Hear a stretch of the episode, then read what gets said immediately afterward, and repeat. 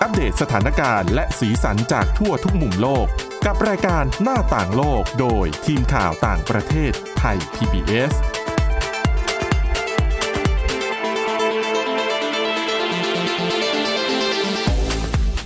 สวัสดีค่ะคุณผู้ฟังต้อนรับเข้าสู่รายการหน้าต่างโลกกันอีกครั้งค่ะสำหรับวันนี้นะคะจะมาพูดถึงเรื่องราวของสื่อสังคมออนไลน์ที่มีการปรับเปลี่ยนกลยุทธ์ของตัวเองนะคะโดยหวังที่จะดึงให้ผู้คนนั้นเข้ามาใช้งานมากขึ้น หรือคนที่ใช้งานอยู่แล้วเนี่ยก็จะเรียกว่าไถดูหน้าไถหน้าจอ เพื่อดูแอปพลิเคชันนั้นๆ ให้ยาวนานขึ้นนะคะอ่ะสำหรับวันนี้ค่ะ เราจะมาพูดคุยในประเด็นเหล่านี้กับคุณอาทิตย์สมวนเรืองรัศนทร และดิฉันสวรักษ์จากวิวัฒนาคุณค่ะ สวัสดีค่ะ ค่ะอ่ะคุณอาทิตย์สมนถ้าพูดถึงเอ่อสื่อสังคมออนไลน์ที่โดดเด่นในเรื่องของคลิปวิดีโอแบบสั้นๆ เนี่ย ค่ะ ก็ต้องพูดถึง TikTok เนาะ ใช่ ต้องยอมรับว่าเขาเป็นเจ้าแรก ค่ะ นะคะ แล้วก็ในช่วงที่มีโควิด -19 ระบาดรุนแรง แล้วก็คนในหลายประเทศจะต้องเก็บตัวอยู่แต่ในบ้านในที่พักเนี่ย ค่ะ ปรากฏว่า TikTok มันก็ได้รับความนิยมมากขึ้น ใช่ค่ะ นะคะ หลายคนอาจจะเป็นบุคคลธรรมดา เป็นศิลปิน เป็นนักแสดงที่มีชื่อเสียงก็หันมาเอาดีกับการเป็นดาวติ๊กต็อก ค่ะ ในการโพสต์คลิปจริง ๆ แล้ว คลิปที่ดิฉันเข้าไปดูเนี่ยนะคะ จริง ๆ ดิฉันไม่ค่อยเล่นนะติ๊กต็อกเพราะว่ารู้สึกว่ามันไม่ได้แบบมีเนื้อหาที่แบบเข้มข้นจริงจังอะ วันนี้ฉันจะดูส่วนมากจะดู YouTube เพราะว่าบางทีเราอยากเรียนรู้อะไรสักเรื่องหนึ่ง ค่ะ หรือว่าอ่ะอยากรีวิวรถยนต์อ่ะสนใจจะซื้อรถยนต์ซื้อบ้าน ซื้อเข้าวของเครื่องใช้ไฟฟ้า ค่ะ เข้าไปดูรีวิวใน YouTube เนี่ย คือแบบดิฉันรู้สึกว่ามันเป็นเนื้อเป็นหนังอะ่ะ มันแบบดูแล้วมันได้สาระครบถ้วน ค่ะ ในขณะที่ TikTok เนี่ย บางคลิปก็จะเป็นคลิปสั้น ๆ ที่ไม่ได้มีเนื้อหาอะไรมาก ใช่ะ บางคนก็จะอวดความสามารถ ค่ะ บางคนอวดสัตว์เลี้ยงเข้าของเครื่องใช้ ค่ะ หรือว่าบางคนก็แบบอวดรูปร่างหน้าตาสวยหล่ออะไรแบบเนี้ย ค่ะ แต่ปรากฏว่า คนชอบดูมากเลยนะติ๊กตอกอ่ะ ใช่ บางคลิปอ่ะ เลื่อนเพลิน อืม ๆค่ะ บางคลิปที่ที่ฉันบอก ดูแล้วไม่เห็นมีอะไรเลย มีเด็กผู้หญิงออกมายืนเต้น ค่ะ ๆ ดูกันสองสามล้าน ใช่ไหมคะ คุณอาทิตย์สุมนชอบดูไหมติ๊กต็อก ดิฉันชอบดู ทำไม แล้วก็เห ถึ มื งชอบดูติ๊ก เนื้ ต็ อ อก หาจะขึ้นตามที่เรากดไลค์อะไรอย่างเงี้ยค่ะ อ๋อ เหมือนดิฉัน ค่ะ ชอบดูแมวก็จะมี หมา มีสุนัข มีแมวเต็มไปหมดเลย ก็จะไปดูความน่ารักของมัน ใช่ค่ะ ก็ถ่ายดูไปเรื่อยๆเพลิ ค่ะ นๆใช่ไหมคุณอาทิตย์สมนก็น่าจะเป็นหนึ่งในหลายล้านคนที่มีพฤติกรรมการดูสื่อสังคมออนไลน์ คือชอบอะไรแบบสั้นๆ ดูน่ารักน่ารักเพลินๆ ไม่ต้องหนักหัวมาก ค่ะ แล้วก็เลื่อนไปเรื่อยๆ ใช่ไหมคะ ซึ่งคลิปวิดีโอของ t ิ k t o k เขาจะเป็นแนวตั้ง ค่ะ ใช่ไหม ใช่ แต่ว่าของ YouTube เนี่ยส่วนใหญ่มันจะเป็นแนวนอนก็เหมือนแบบเป็นจอธรรมดา ค่ะ นะคะ ปรากฏว่าตอนที่ TikTok เขาเริ่มโด่งดังเนี่ย หลาย ๆ สื่อสังคมออนไลน์อย่าง Facebook เนี่ย หรือแม้แต่ YouTube ก็เรียนแบบนะ ค่ะ ก็ทำเป็นฟีเจอร์แบบคลิปสั้น ๆ ออกมา อืม อย่างของ Facebook เนี่ยจะใช้ชื่อว่า Real นะคะ R W E L ก็มันก็จะขึ้นเนื้อหาขึ้นมาตามตามอัลกอริทึมความสนใจของผู้ใช้งาน ค่ะ ถ้าเราสนใจเรื่องไหนก็มันก็จะขึ้นเอ่อคลิปสั้นๆของคนคนนั้นขึ้นมาอยู่เรื่อยๆอะนะคะ มันสะท้อนให้เห็นถึงอิทธิพลของ TikTok อืม ที่คลิปสั้นๆ แล้วก็เป็นภาพแบบแนวตั้งๆอ่ะจริง ค่ะ ๆ ภาพมันไม่ได้มันไม่ได้สมส่วนเลยนะ ถูกไหมเพราะว่าเขาไปแคปมาจาก ส่วนใหญ่ถ่ายวิดีโอจะถ่ายแนวนอน ค่ะ ทีนี้พอแคปมาเป็นแบบภาพแนวตั้งอ่ะ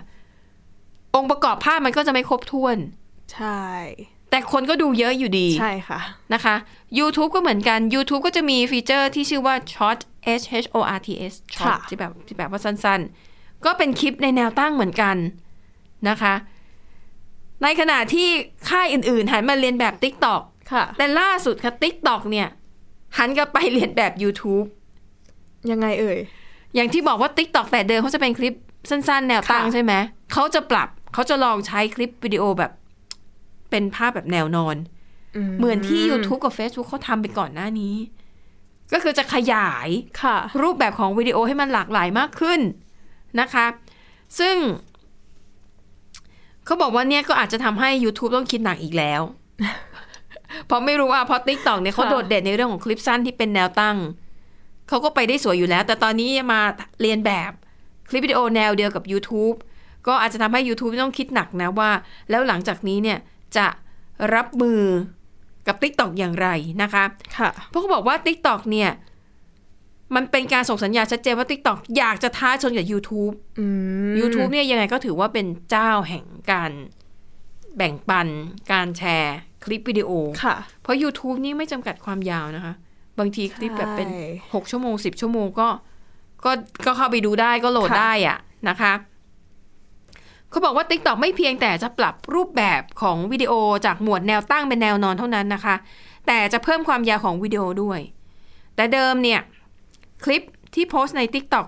จะยาวไม่เกิน 3 นาทีนะคะ แต่ว่า TikTok เนี่ย จะเพิ่มความยาวของวิดีโอเป็นไม่เกิน 10 นาที อืม เป้าหมายค่ะ หวังว่าการเปลี่ยนแปลงรูปแบบของคลิปวิดีโอในครั้งนี้จะดึงดูดผู้ใหญ่ ให้เข้ามาเป็นกลุ่มเป้าหมายมากขึ้น ค่ะ เพราะผู้ใหญ่อาจจะเหมือนดิฉัน อ่า คือชอบดูอะไรที่แบบมันแบบเป็นเรื่องเป็นราวดู ค่ะ แล้วแบบจบแล้วแบบได้ข้อมูลหรือว่าได้ความรู้ที่เราต้องการนะคะเขาบอกว่า TikTok หวังว่า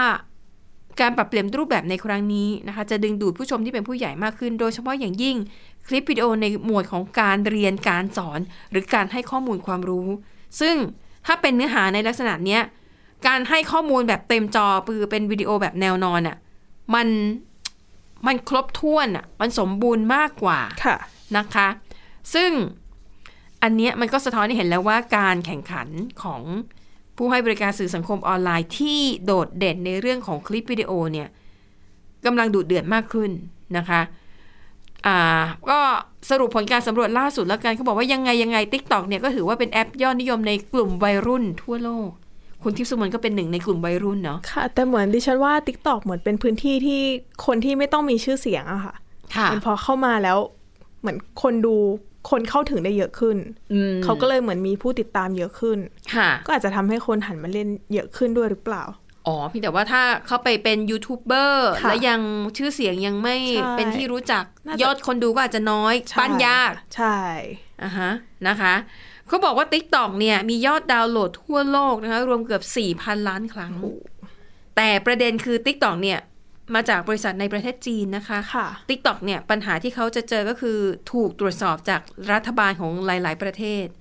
โดยเฉพาะสหรัฐอเมริกาค่ะเอ่ออย่างสสในสหรัฐเนี่ยเคยเสนอให้แบน TikTok นะคะ อืม เพราะเขากังวลว่าจีนเนี่ยอาจจะใช้ TikTok เนี่ย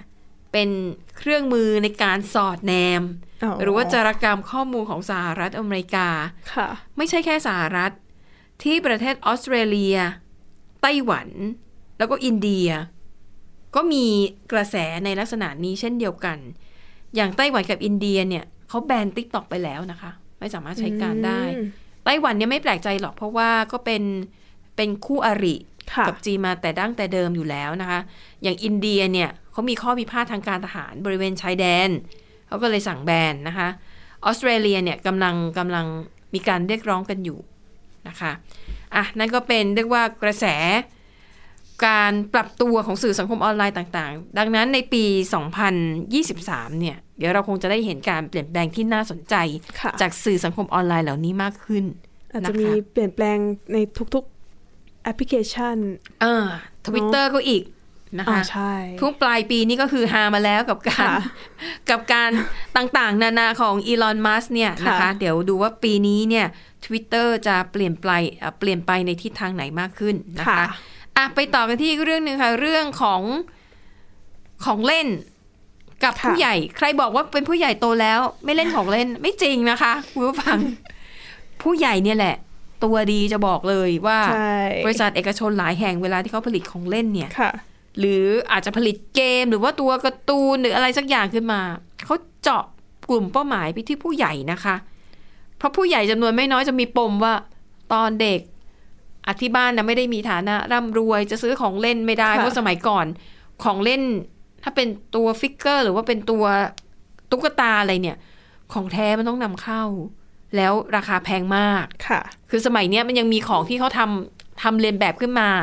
ยังพอมีแต่สมัยก่อนนี่ไม่มีนะคะ ผู้ใหญ่หลายคนก็เลยมีปมว่าตอนเด็กๆ ไม่สามารถซื้อ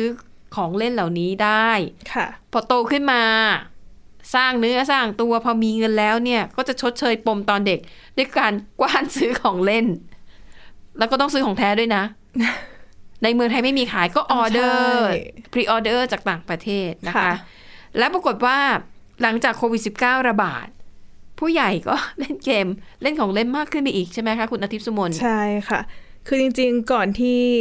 โควิดระบาดก็เหมือนที่คุณสวรักษ์บอกก็คืออ ม ก็มีกลุ่มที่เล่นของเล่นกันอยู่แล้ว ใช่ แต่พอมีปัจจัยนี้เข้ามาค่ะ ค่ะ ก็ทำให้คนหันมาเล่นเยอะขึ้น ค่ะ ต้องเรียกอ่าต้องเรียกว่ากลับมาเล่นเยอะขึ้นดีกว่า ค่ะ ค่ะนะคะซึ่งเขาบอกว่าในสหรัฐเนี่ยอ่าคือมีชาวอเมริกันนะคะ เหมือนเขาบอกว่าเขาเล่นเป็นอเมริกันเกิลดอก็คือเหมือนเป็นตุ๊กตาผู้หญิง ค่ะ ของอเมริกาค่ะ อืม เหมือนเขาเนี่ยกลับมาเล่นอีกครั้งหนึ่ง ค่ะ แล้วก็รู้สึกรำลึกถึงความหลัง อืม เหมือนตอนนั้นไม่ได้เล่นใช่ไหมคะ ค่ะ เหมือนต้องอดทน แล้ว ค่ะ ตอนเนี้ยก็มาย้ำเตือนว่า เออ เธอต้องอดทนนะ อืม ค่ะ นะคะแล้วก็ในหลาย ๆ บริษัทนะคะ ก็เหมือนมีการเจาะกลุ่มเป้าหมายที่เป็นผู้ใหญ่ ค่ะ มากขึ้นนะคะ ไม่ว่าจะเป็น American Girl นะคะ หรือว่าบริษัท Build a Bear นะคะ อืม ก็เหมือนมีการ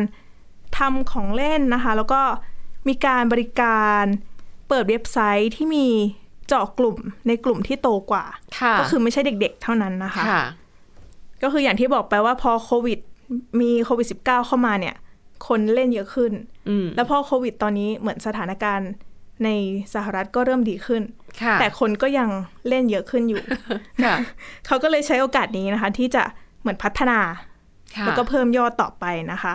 ยอดขายของเล่นนะคะ มีบริษัทหนึ่งนะคะ เขาทำการสำรวจ เขาพบว่ายอดขายของเล่นในกลุ่มคนที่มีอายุ 18 ปีขึ้นไป ค่ะ ในสหรัฐนะคะ เพิ่มขึ้นมา ก็คือในรอบ 12 เดือนที่ผ่านมานับจนถึงเดือนกันยายนปีนี้นะคะ ค่ะ มียอดขาย 5,700 ล้านดอลลาร์สหรัฐ อืม หรือประมาณเกือบ 2 0 0แสนล้านบาทนะคะ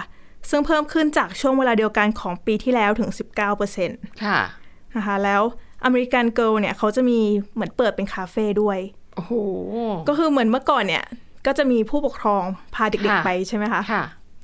แต่เดี๋ยวนี้เหมือนผู้ใหญ่ ไปเอง ใช่ ไม่ต้องเอาเด็กไปเป็นข้ออ้างอีก ก็เริ่ม แล้ว ไปเองด้วยนะคะ ค่ะ เขาก็เลยเหมือนมีเมนูสำหรับ อืม ผู้ใหญ่ อืม เหมือนมี ค่ะ ค็อกเทลเข้ามา ค่ะ นะคะ ไม่ใช่แค่เมนูสำหรับเด็กๆอย่างเดียวนะคะ ค่ะ ของบิวแบร์เองนะคะ ก็เหมือนมีของเล่นเนี่ยอ่าจากตุ๊กตาที่อาจจะแค่น่ารักเฉยๆ ค่ะ ตอนนี้ก็อาจจะมีตุ๊กตาถือขวดไวน์ อืม อะไรแบบเนี้ยค่ะ ก็คือเจาะกลุ่มผู้ใหญ่มากขึ้นนะคะ ค่ะ บริษัทเลโก้เองเนี่ยที่ปกติยอดขายเนี่ยก็เหมือนเพิ่มขึ้นมาเรื่อยๆอยู่แล้วตั้งแต่ปี 2020 นะคะ แล้วก็ตอนนี้เนี่ยก็เหมือนเหมือนออกเพิ่ม ค่ะ นะคะ ออกคอลเลกชันเพิ่มนะคะ ก็จะมีเกี่ยวกับอ่าเป็นเลโก้พวกรถ โอ้ อ่าใช่ โอ้ กลุ่ม นี่ คนชอบ เจาะ รถอะไรอย่างเงี้ยค่ะ เจาะกลุ่มผู้ใหญ่จริง ๆ เลย ใช่ เออค่ะ ก็มีแบบรถหรูๆมาให้ต่ออะไรอย่างเงี้ยนะคะ ค่ะ เขาก็บอกนะคะว่าโควิด -19 เนี่ย ก็คือกระตุ้นให้ผู้ใหญ่เนี่ยหันมาเล่นเยอะขึ้นจริง ๆ เพราะว่าตอนนั้นที่ต้องกักตัวค่ะ ค่ะ ต้องอยู่แต่บ้าน อืม ไม่มีอะไรท ค่ะ ำแล้วก็เวลาเหลือเยอะ ค่ะ หลายคนก็เลยอ่ะอาจจะมีอยู่ที่บ้านอยู่แล้ว ก็เลยอาจจะหันกลับไปอ้าวอ่ะก็เลยไปเล่นสักหน่อย อืม นะคะ ค่ะ ซึ่งหลาย ๆ คนไม่เล่นกันแบบจริงจังเลยนะคะ บางคนก็เหมือนมีการพาตุ๊กตากลับไปเข้านอน ค่ะ นะคะก็เหมือนมีการแต่งตัวตุ๊กตา ค่ะ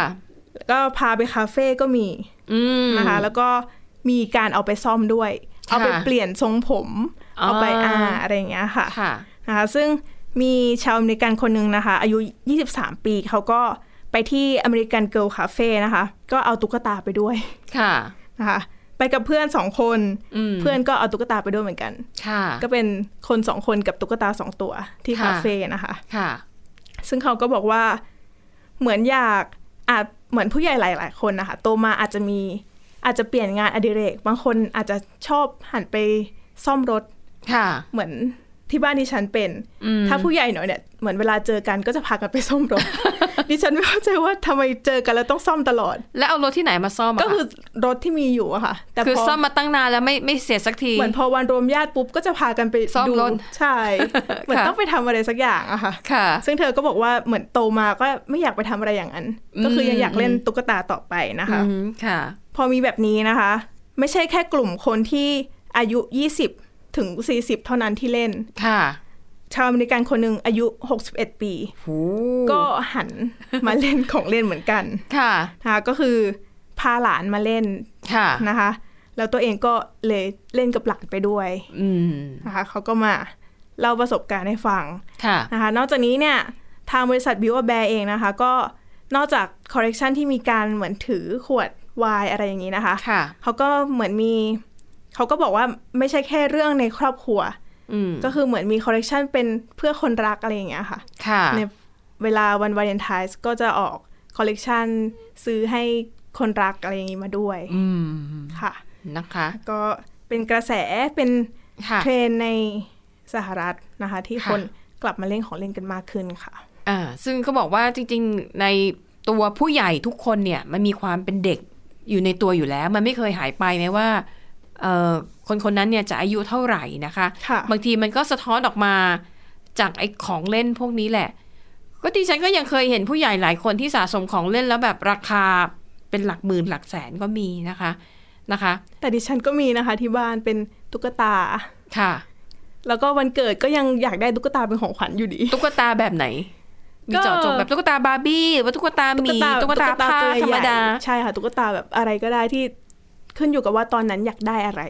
อ๋อ แต่แบบขอตัวใหญ่ๆ เอาไว้นอนกอดอะไรอย่างเงี้ย หรือ ค่ะ ว่าตอนเด็กๆ ไม่ค่อยมีตุ๊กตาเป็นของตัวเองหรือเปล่าพอโตมาก็เลยอยากได้ หรือต ต อ อน น เด็ เด็ กๆกๆก็มีค่ะ ก็มีอยู่แล้ว ใช่ อ๋อ อันนั้นคือตอนเด็กๆเต็มเตียงเลย อืมฮึ ค่ะ ตอนนี้ นะคะ ก็ยังอาจจะ ใช่ไหม เหลือตัวเดียว แต่ว่าก็ ก็ ต้อ ยัง งมีอยู่ ก็ต้องมีอยู่ ใช่ ไหมคะเพราะว่าความเป็นเด็กในมนุษย์เนี่ย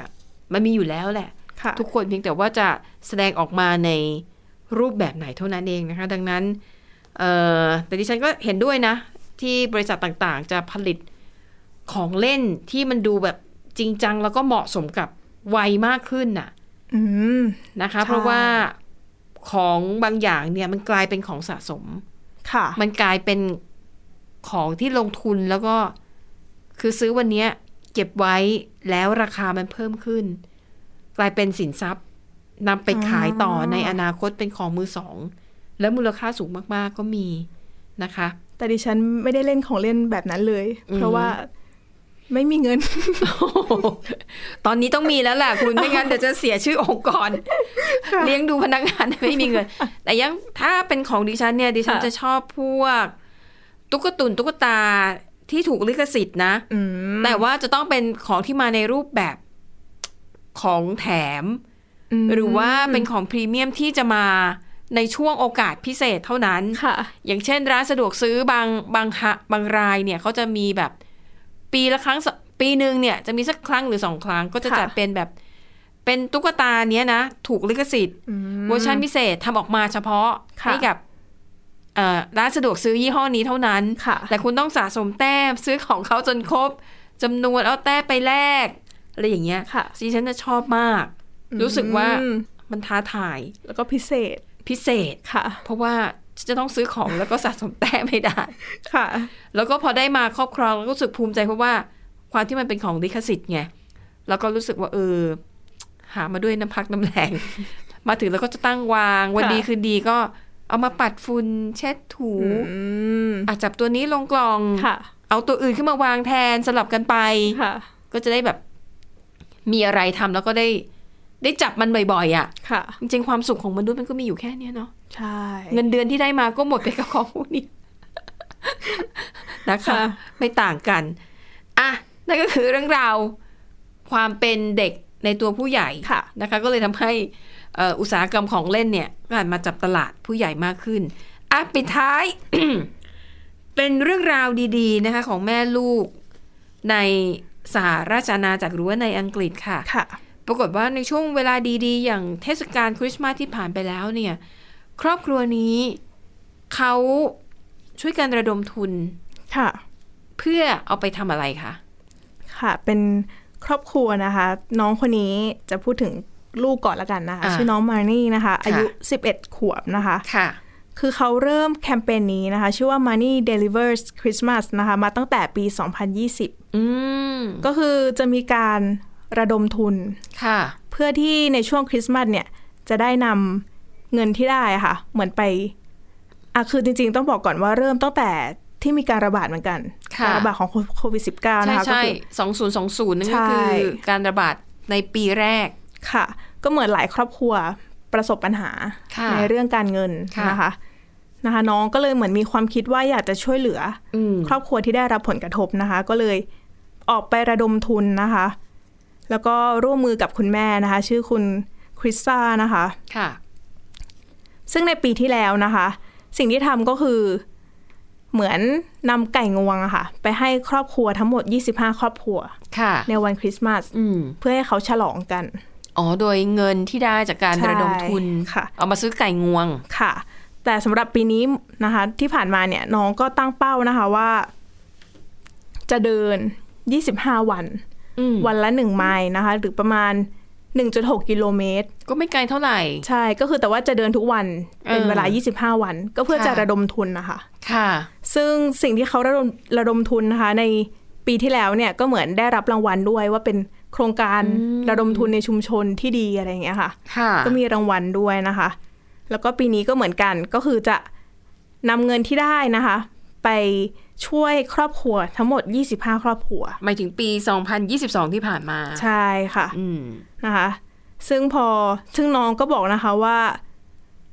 ก็คือเหมือนสนุกที่ได้ไปช่วยคนด้วย แล้วก็ ค่ะ สนุกที่ได้ไปช้อปปิ้งกับคุณแม่ ก็คือเวลาไปเลือก เออ ข้าว เออ ข เอ อง อ เนี้ยค่ะ ค่ะ แล้วก็ได้ออกไปส่งอีก ก็คือมีความสุขมากที่ได้ อ๋อ ทำอะไรแบบนี้ มีความสุขในทุกขั้นตอน ใช่ ตั้งแต่การ มีควม เดิ สุข น ในการให้ ตั้งแต่การเดิน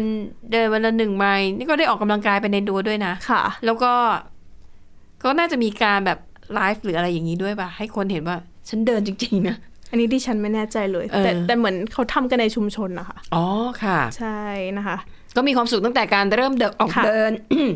พอได้เงินมาแล้ว ก็มีความสุขในการเราไปช้อปปิ้ง ค่ะ ใช่ไหมคะ ค่ะ แล้วน้องก็บอกด้วยนะคะว่า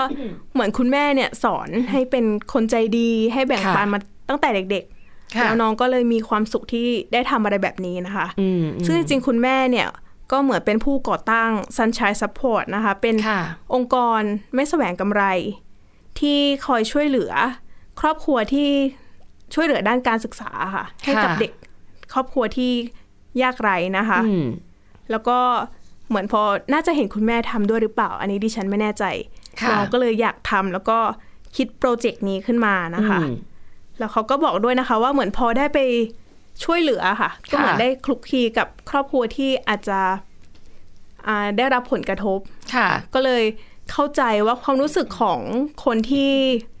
ลำบากอะค่ะ เป็นยังไง อืม แล้ว ค่ะ ยิ่งในช่วงคริสต์มาสที่ครอบครัว ใช่ อื่นๆเขาฉลองกัน เทศเทศกาลคริสต์มาสนี่ถือว่าเป็นเป็นเทศกาลที่แบบยิ่งใหญ่มากนะสำหรับชาว ค่ะ ตะวันตก บอกว่าเป็นเทศกาลแห่งการให้ ดังนั้นถ้าใครแบบไม่มีเงินหรือไม่สามารถซื้ออาหารดีๆ มาทาน หรือไม่มีเงินซื้อของขวัญอะไรให้แก่กันเนี่ย ก็จะแบบผู้คนก็จะรู้สึกให้ความเห็นใจมากเป็นพิเศษ ใช่ นะคะ แล้วน้องก็เหมือนเข้าใจด้วยว่าถ้าตัวเองเป็นครอบครัวนั้นนะคะ ค่ะ ที่ต้องรายล้อมไปด้วยครอบครัวอื่นๆที่เขาฉลองกัน อืมมันก็จะยิ่งเศร้าขึ้น ใช่ ไปอีก เขาก็เลยเหมือนคิดโปรเจกต์นี้ขึ้นมาตั้งแต่ปี 2020 ค่ะ ค่ะ ก็เป็นเรื่องราวดีๆนะคะของเด็กชาวอเมริกันอายุแค่ 11 ปีเท่านั้นเองนะคะ แล้วก็วิธีการหาเงินเขาก็ไม่ยาก เพียงแต่ว่ามันต้องใช้ความตั้งใจ เพราะการทำอะไรติดต่อกัน 25 วันใช่ไหม ใช่ค่ะ มันไม่ง่ายนะคุณผู้ฟัง แค่เราจะตั้งใจทำอะไรสักสามวันติดกันนี่ยังลำบากเลย แล้วน้องอายุแค่ 11 ขวบเองแต่ เอ ว่า อนะคะ ความคิดดีนะะ ความคิดดีอาจจะได้อิทธิพลมาจากคุณแม่ด้วย คุณแม่ ใช่ อาจจะช่วยส่งเสริมแล้วก็ช่วยเรื่องของการวางแผนอะไรแบบนี้ ค่ะ นะคะอ่ะนั่นก็เป็นเรื่องราวที่น่าสนใจนะคะที่รายการหน้าต่างโลกนำมาเสนอในวันนี้ค่ะ หมดเวลาแล้วนะคะ พบกับพวกเราได้ใหม่ในตอนหน้า วันนี้เราสองคนและทีมงานลาไปก่อน สวัสดีค่ะ สวัสดีค่ะ Thai PBS podcast. View the world via the voice.